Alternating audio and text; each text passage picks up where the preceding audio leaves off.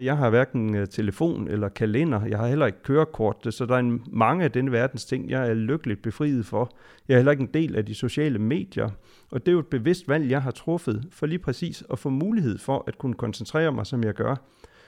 Jeg er vildt fascineret af det, du lige sagde omkring din telefon. Det er fordi, at det for mig føltes som en, en radikal beslutning, da jeg slettede min Facebook-app og erstattede den med kun at have Messenger-appen på min telefon. Så det vil sige, nu er du så ikke på de sociale medier. Nej, jeg ved slet ikke, hvad det betyder, det du nej, siger nu. Du lytter til Manden og Præsten. Jeg hedder Anders Hov Rasmussen. Jeg er otteogtredive år gammel. Jeg arbejder som journalist på forskellige måder. Kommenterer tennis, skriver bøger og laver lokalavis. Jeg bor på Nørrebro i København, og jeg er som de fleste danskere medlem af Folkekirken. Passivt medlem vil jeg kalde det, men nu har jeg sat mig for at finde ud af, hvad kirken har at tilbyde sådan en som mig. Sådan en mand, der døjer med stresssymptomer og begyndende grå hår, som ikke har kone eller børn, men masser af Tinder-dates, som bekymrer sig om klimaet og flygtningene, men som har svært ved rigtig at engagere sig. Måske fordi han mest af alt bekymrer sig om sig selv. Til venstre, Klostergaard Petersen. Jeg har besøgt nogle præster. Jeg har fortalt dem om mine kvaler. De har lyttet, svaret, de har givet mig gode råd. Det er der kommet en lille serie ud af. Jeg kom ind på. Jo, tak.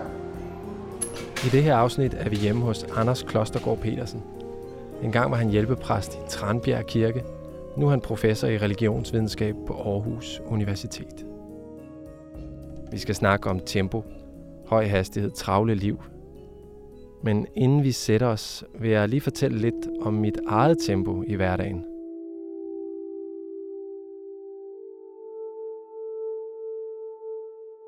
Jeg har hørt, det er sundt kun at gøre én ting ad gangen. Jeg synes, det er svært. I det meste af mit voksne liv har det været omvendt. Når jeg børster tænder, så vander jeg som regel planter imens. Ellers strækker jeg lægmusklerne ud, mens jeg tjekker vejrudsigten, så er det hele tre ting på én gang. Når jeg møder ind på arbejde, tænder jeg for computeren, inden jeg begynder at rydde skrivebordet for gårsdagens kaffekopper, sådan så jeg ikke først bruger tid på at gøre rent, og derefter bruger tid på at sidde passivt og stirre på computeren, mens den arbejder sig gennem sin opstart. Når jeg skal sende en besked, gør jeg det så vidt muligt i situationer, hvor jeg ufrivilligt forholder mig passivt. For eksempel når jeg venter ved rødt lys, eller venter på elevatoren, eller kører op og ned med elevatoren. Jeg elsker at være oppe i tempo. Jeg kan føle mig som Jack Bauer for fireogtyve timer. Alt det, jeg får udrettet. Men her de sidste par år har jeg været nødt til at sætte mit tempo ned. Min krop har sagt fra. Jeg har været udmattet. Så nu prøver jeg kun at børste tænder, når jeg børster tænder. Og det er overraskende svært. Jeg vil starte med at sige tak, Anders, for at øh, invitere mig på besøg her på, på Nørregade i Aarhus. Og så her i det her virkelig fine, jeg ved ikke om det er lejlighedens bibliotek, det føles lidt sådan, der er bog, bogreoler fra gulv til loft og Chesterfield sofa og der står sådan en del bøger herinde, altså. Men går du ind i andre rum, så er de stort set alle sammen fyldt med bøger, så har dejligt fredeligt. Vi, vi skal snakke om øh, vi skal snakke om tempo, og jeg altså jeg her i februar, der var jeg i Indien i en måned mm. og sidde øh, på sådan et øh, ayurvedisk behandlingssted oppe i bjergene og øh, spise urtemedicin og mm. øh, vegetarmad mm. og meditere og dyrke yoga og sidde og kigge på fuglene. Og øh, Ja, folk, når, da jeg kom hjem, så var sådan, folk sagde, gud, altså også folk, der ikke vidste, jeg havde været afsted nødvendigvis, sådan, synes jeg, jeg, jeg strålede, ikke? Altså, mm, mm.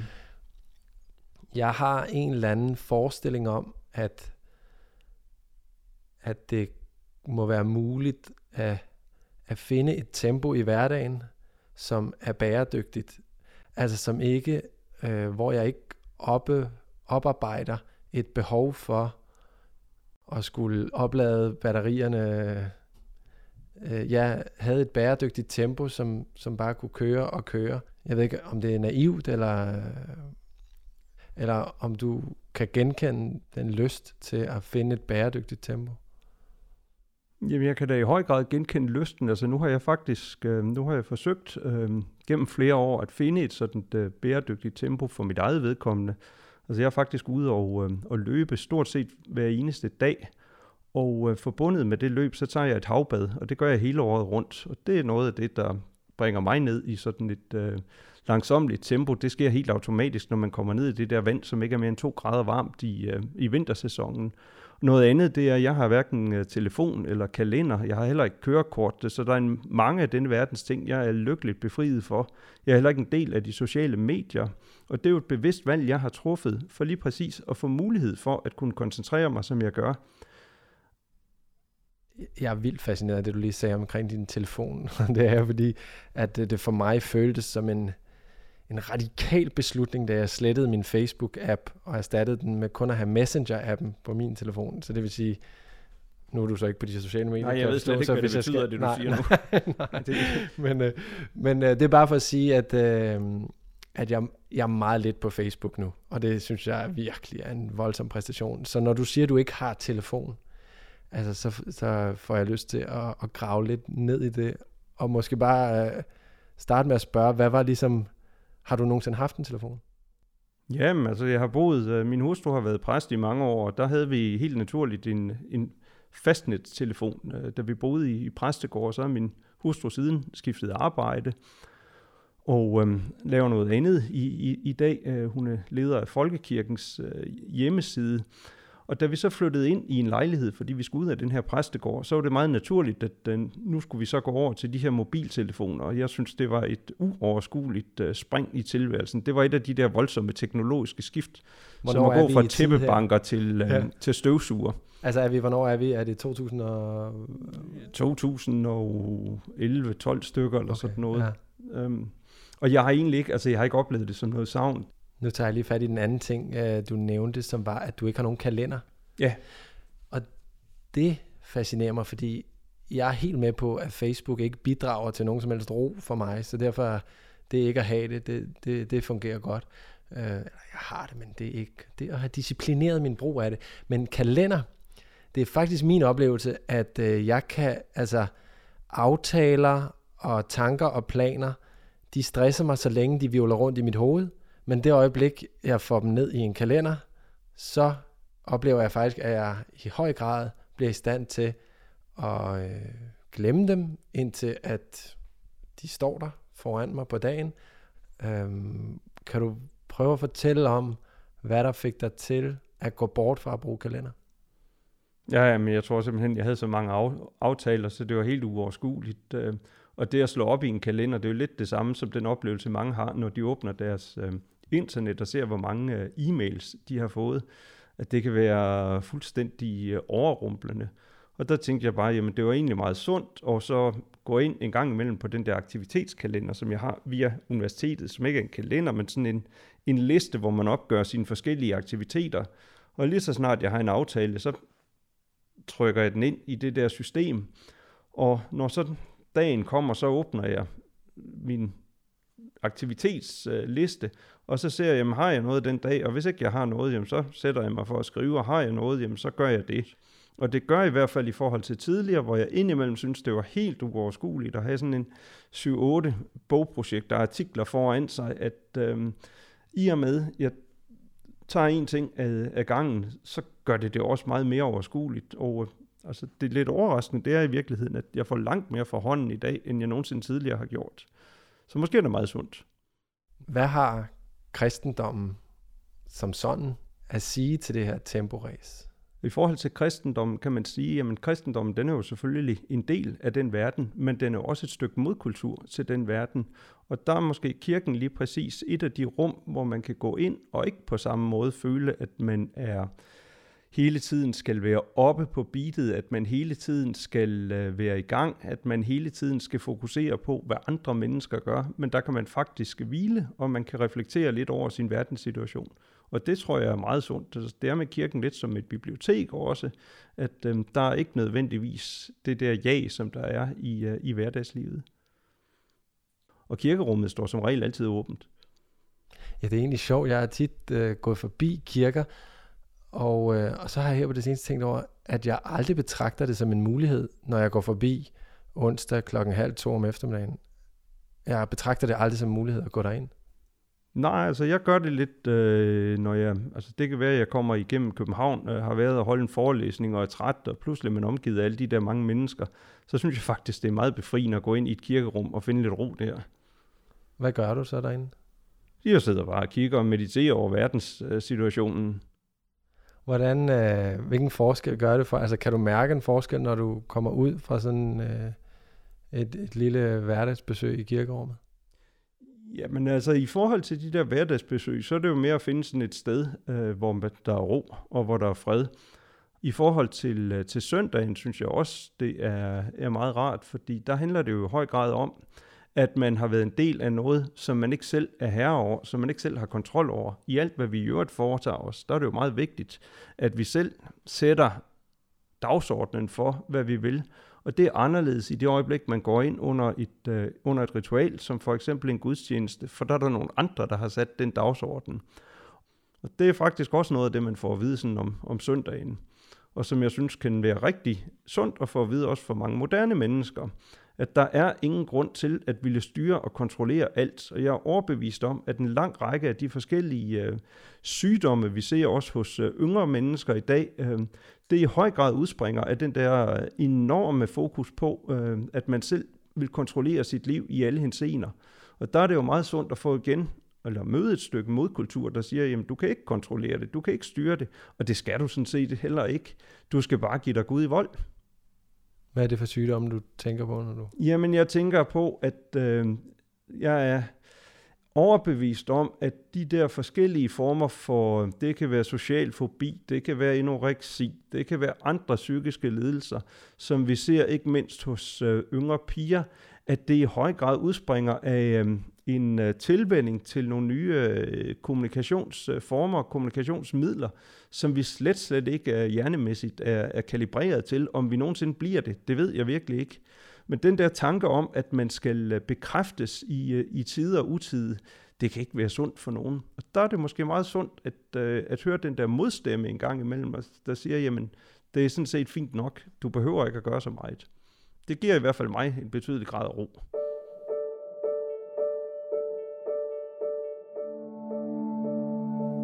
Er der noget protestantisk etik over det her temporæs, altså nu hele den sådan øh, enorme sådan disciplin og produktivitet og effektivitet, som, som mange sådan vestlige samfund har, har opnået, så, så er der da nogle kloge mennesker, der har koblet det sammen med en bestemt form for protestantisk arbejdsetik. Altså hvad, øh, hvilken rolle spiller sådan protestantismen sådan i forhold til det tempo her?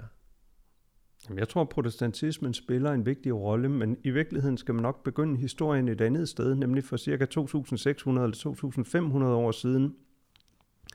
Og også være så bevidst, at det ikke bare er et spørgsmål om øh, det vesterlandske over for noget andet, for det gælder faktisk en række øvrasiatiske kulturer, altså både asiatiske og øh, vestlige, helt tilbage for de der to tusind fem hundrede år siden, hvor vi kan se i Kina i det fjerne østen, og i Indien i sydøsten, og i Israel og i Grækenland en ny form for tænkning, der vokser frem.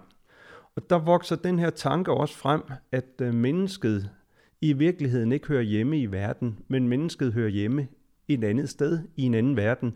Og det kan vi se i kinesisk filosofi hos sådan en som Lao Tse og hos Confucius.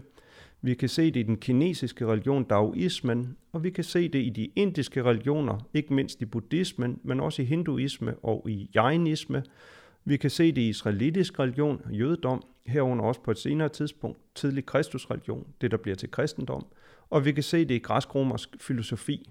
Og tanken er her, at mennesket dybest set er fanget i sig selv, at sjælen er fanget i legemet som et fængsel, og i det med omfang mennesket på en eller anden måde skal virkelig gøre sig selv, eller befri sig fra den der problematiske tilstand, så skal mennesket ud af verden, mennesket skal ud af sit legeme, at man får en slags himmellængsel, at man i virkeligheden hører hjemme et helt andet sted.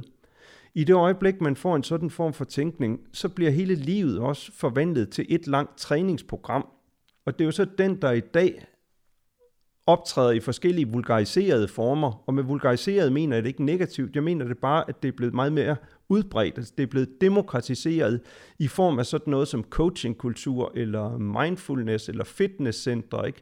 At vi alle sammen på forskellige vis forsøger at udødeliggøre os selv. Vi har hver især vores lille selvrealiseringsprojekt, og det begyndte hos Buddha, det begyndte hos Platon, det begyndte i øh, den jødiske bibel, og man kan sige, det der så senere sker i de protestantiske bevægelser, når vi kommer frem i det sekstende århundrede, det er sådan set en skærpelse af den form for tænkning, eller om du vil, en tilbagevenden til den form for tænkning, nemlig at livet i sig selv udgør et sådan øh, kloster, eller et sådan øh, coachingcenter, et åndeligt øh, fitnesscenter, hvor jeg hele tiden skal træne, og det er det, askese egentlig betyder på græsk, at det er sådan en, altså ikke bare en form for selvberøvelse, at jeg faster, eller at jeg øh, und, øh, i en periode undlader seksualitet, eller sådan noget. Askese betyder dybest set træning, og hele livet bliver i den her religiøse kontekst opfattet som et langt træningsprogram. Så på den måde kan man godt sige, at øh, kristendom, med samt de her andre religioner, har en væsentlig del af ansvaret for der, vi befinder os i dag. Og jeg vil så hæve det ikke, at det er en arbejdsetik, som dybest set har to og et halvt år, to og et halvt år tusind på, på banen.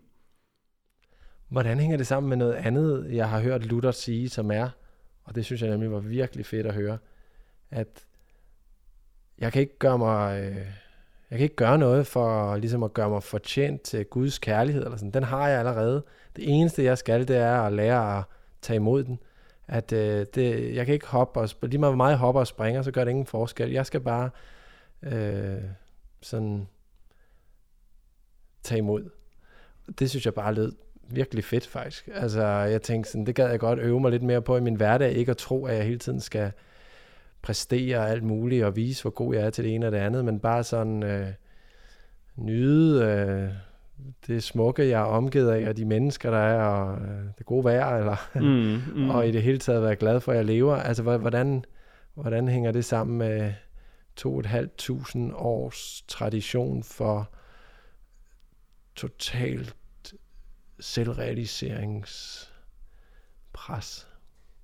Jamen, altså, man kan sige, selvrealiseringspresset for to og et halvt år for to og et halvt år, tusind år siden, det er ikke det samme som i dag. Altså, der er forskel på, om man taler selvrealisering med henblik på en guddommelig virkelighed, end man taler selvrealisering på cykelstierne her i Aarhus, ikke, med firs-årige ældre mænd i, øh, i små, øh, elegant cykeltrikot, og så en cykel der til et hundrede og tyve tusind kroner, der er ude og skulle dødeliggøre sig selv. Der er en kæmpe forskel. Og i forhold til Luther, der er det den første form for selvrealisering, hvis man vil bruge det udtryk. Fordi selve tanken om, at jeg er elsket af Gud, og det i sig selv er nok, det kræver jo altså også, som du siger, en indøvelse. Det er ikke noget, der kommer naturligt. Det er noget, man hele tiden skal have at vide. Fordi ellers er det lige præcis ikke oplagt. Altså med andre ord, det er et stykke kultur. Det er igennem et stykke kultur, man får det der at vide. Ikke? Det er igennem en lærer. Og hvis ikke den lærer, den stadig, til stadighed øh, præger en, og den til stadighed, den, man til stadighed bruger den til at lade sig præge af, jamen så glemmer man den igen, altså så, for, så forsvinder den, fordi så falder man tilbage i det andet. Altså man glemmer, at man allerede, altid allerede er elsket af Gud? Ja, altså på samme måde, som vi glemmer alt muligt andet, altså, som, øh, altså ting, der, der er lært, og indlært, de skal selvfølgelig opretholdes, så bevares, ellers så svinder de øh, bort. Så det der med, at øh, med Luther siger, at man er elsket, det betyder jo ikke en sådan, lad en stå hen eller sådan noget. Det er jo netop også en, en form for træningsprogram. Og man kan sige, at meget af det, der findes i den lutherske tradition med øh, katekismen og sådan noget, det er jo et, øh, et træningsprogram, der handler om, at man lige præcis skal øh, indoptages i en særlig form for tænkning. Men hvis den tænkning var naturlig, så var der jo ingen grund til løbende at gentage den. Det er jo lige præcis, fordi den ikke er naturlig, fordi den er kulturlig, at den til stadighed skal præge os, hvis ikke vi skal miste den. Okay, Anders, nu skal jeg have, brug, nu skal jeg have hjælp fra dig her, fordi jeg kan virkelig godt lide at få likes på Facebook og alle mulige andre tegn på, at jeg er god nok, ikke? Og jeg kender fra mig selv, at Øh, jeg hele tiden ville bevise, det har måske tidligere været over for min far, at jeg var god, og nu kan det være alle mulige andre, jeg gerne vil bevise mig overfor. Og øh, jeg tror, det er det, der gør, at den her tanke om, at øh, jeg ikke kan gøre mig fortjent til den helt store kærlighed, den, øh, den appellerer virkelig til mig. Så hvad? Altså, du er professor, men du er jo også uddannet teolog, og du er også ordineret præst, og du har arbejdet som hjælpepræst. Mm. Så nu spørger mm. jeg dig måske mere som præst, faktisk. Mm. Øh, selvom det er nogle år siden. En gang præst, så er man altid præst. Ja, ikke også? Sådan er det. Den gode form for selvrealisering, som du lige har siddet og snakket om. Øh, hvad kan jeg gøre for at kontinuerligt blive ved med at minde mig om, at, øh, at jeg er allerede elsket? Jamen, der kan man jo for eksempel gå hen i kirken om søndagen til en gudstjeneste og få det at vide. Altså, hvis ikke der er nogen, der fortæller en det, og det kan jo være i kraft af, at man læser nogle tekster, men det kan også være meget sundt indimellem, at det netop ikke er en selv, der læser de her tekster, men at man også får det at vide, og at det lyder i kraft af en andens mund. Og der er gudstjenesten et af de mest oplagte steder overhovedet. Og så kan man jo så tage det med sig hjem, og i løbet af ugen, man kan, der er nogle ritualer, ikke? Altså, man kan bede øh, fader vor, øh, som jo altså, man er, er den mest centrale kristne bøn overhovedet, og som jo i virkeligheden netop lægger op til, at øh, man forlader sig på Gud, eller som det hed, med lidt gammeldags udtryk, ikke? At man gav sig Gud i vold. At man ikke behøvede at gøre tingene selv, og at man ikke behøvede på, samme, på den vis at, øh, at kære sig om, øh, om morgendagen, fordi hver dag har nok i sin plage, det er sådan lidt mere negativt udtryk for det, men man kan også sige, at hver dag er egentlig fint nok i sig selv, og derfor behøver man ikke at øh, bekymre sig om dagen i morgen, ikke se til, øh, se til markens fugle og plantens liljer. De, de, hverken sår eller, de hverken sår eller spinder, og det synes jeg er en meget sund ting, men det skal man netop have at vide, for det er ikke naturligt. Det ligger i vores natur, at vi selvfølgelig bekymrer os. Det gør vi i forhold til os selv, og det gør vi i forhold til vores nærmeste. Og derfor er det meget sundt at så komme hen et sted, ikke, hvor man får at vide, jamen du skal faktisk ikke bekymre dig. Beder du fader vor dagligt? Ja, jeg gør det altid, inden jeg falder i søvn. Sådan øh, højlydt, eller inde i dig selv? Nej, inde i mig selv. Jeg tror ikke, min, øh, min hustru ville, øh, ville synes, det var rart. Jeg læser indimellem lidt længere tid, end, øh, end hun gør. Øh, og jeg er ikke sikker på, at øh, hun sætter pris på, at jeg bad fader hvor højt. Det er sjovt, når jeg, når jeg for eksempel, øh, når der bliver sagt fader hvor i kirken, mm. så, fordi jeg går i kirke jeg til, til jul. Jeg plejer mm. at gå i kirke til jul, og jeg er i kirke til bryllupper, begravelser, og barndåb, og en sjældent gang imellem på en, en dødelig søndag. Og så når der bliver sagt fadervor, så, så har jeg, tænker jeg, at det, kan jeg ikke, det skal jeg ikke sige med på, fordi jeg er ikke sikker på, at jeg kan stå helt inden for det. Men jeg har det som om, at øh, hvis ikke jeg hundrede procent tror på hver enkelt lille ord, eller sådan, så, så er det forkert eller hyklerisk at sige det. Mm. Er, er det. Er det en misforståelse? Nej, jeg tror, det er udtryk for en, en meget udbredt øh, tanke, ikke bare i kristendommen, men i religionernes verden generelt, nemlig at religioner, det først og fremmest handler om noget med tro, og jeg mener, at den tanke er lodret forkert. Altså dels kan vi se, hvis vi tegner de sådan meget, meget øh, lange linjer i øh, religionshistorien, at øh, tro faktisk ikke rigtig spiller nogen rolle, før man kommer hen til de her religioner, jeg talte om tidligere, for sådan et to tusind fem hundrede år siden.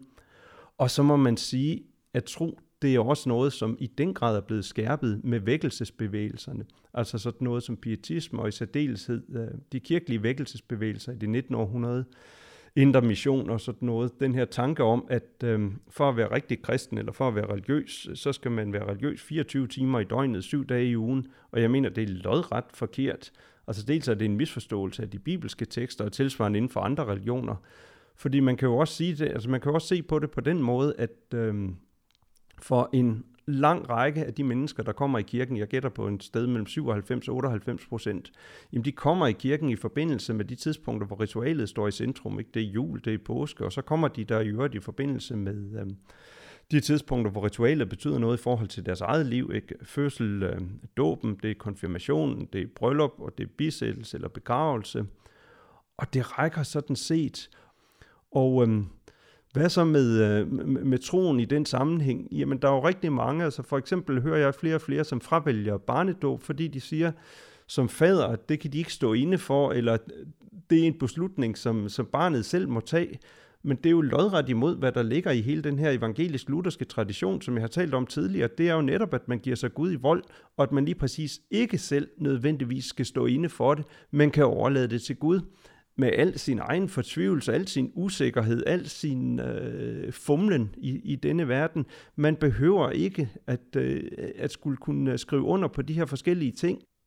Så hvis jeg skulle øh, have lidt lektier for, når jeg går herfra, i forhold til at, at blive bedre til at øh, lægge mine indre præstationsbehov fra mig og modtage den kærlighed, der allerede er der, vil du så... anbefale mig at sige fader hvor øh, hver aften, eller er der sådan et tekststykke, du kunne anbefale mig at, at læse op på? Øh, hvor vil du guide mig hen?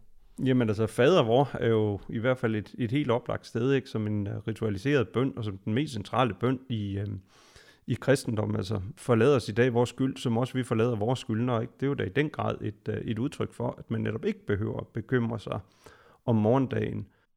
Når du, øh, når du siger fader hvor, inden du sover, altså måske grund til, når jeg, nu forestiller jeg mig lige mig selv sige fader hvor, inden jeg skal sove, så straks ser jeg for mig, at jeg sådan knæler ved siden af min seng, og ligesom folder hænderne på sengen, og, øh, fordi sådan har jeg set nogen gøre i en film, eller sådan, ikke? Og, øh, og det vender sig allerede i mig, eller sådan. Øh. Men øh, måske behøver jeg heller ikke gøre det så besværligt. Altså hvad... ligger du bare med hovedet på puden og sådan siger det inde i dig selv, når du slukker lyset, eller er der også sådan, altså, eller er der noget at komme efter og ligesom at gøre en et ritual ud af det, eller forstår du hvor jeg er henne? Ja, der er vi jo meget forskellige som som mennesker. Det må enhver jo finde ud af selv. Altså for mig rækker det fuldstændigt at, at sige det inde i mit eget hoved. Jeg behøver ikke gøre nogen som helst faktor af den grund. Den ligger, den ligger hos mig, den der.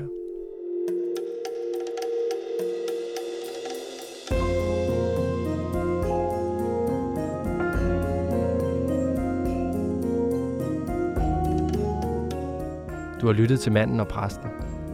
Jeg håber, det var lige så spændende for dig, som det var for mig. Jeg synes i hvert fald, det var tankevækkende, hvordan Anders Klostergaard brugte kirken til at sænke tempoet. Også selvom han ikke tror på alt det, der bliver sagt. Faktisk var jeg lidt på røven over det, han sagde om tro. Om at det ikke er så vigtigt. At religion i mange tusind år ikke har handlet om tro. I hvert fald ikke først og fremmest. Altså, det var virkelig befriende for mig at høre, som om det... befriede mig fra en eller anden dårlig samvittighed over ikke at tro nok. Det var også sjovt, for jeg sagde til ham, det var efter mikrofonerne var slukket, at det var imponerende, hvordan han både kunne pille de forskellige religioner fra hinanden, historisk og sociologisk, sådan behandle dem som konstruktioner, og så samtidig i sin egen hverdag gå i kirke og meditere og bede fader vor hver aften. Så sagde han, det er meget enkelt. Det virker. Og det er jo også en form for sandhed. Podcasten er produceret i samarbejde med Københavns Stift i anledning af fem hundrede året for reformationen. Tilrettelægger er Anna Tavlov. Mit navn er Anders Hov Rasmussen. Tak fordi du lyttede med.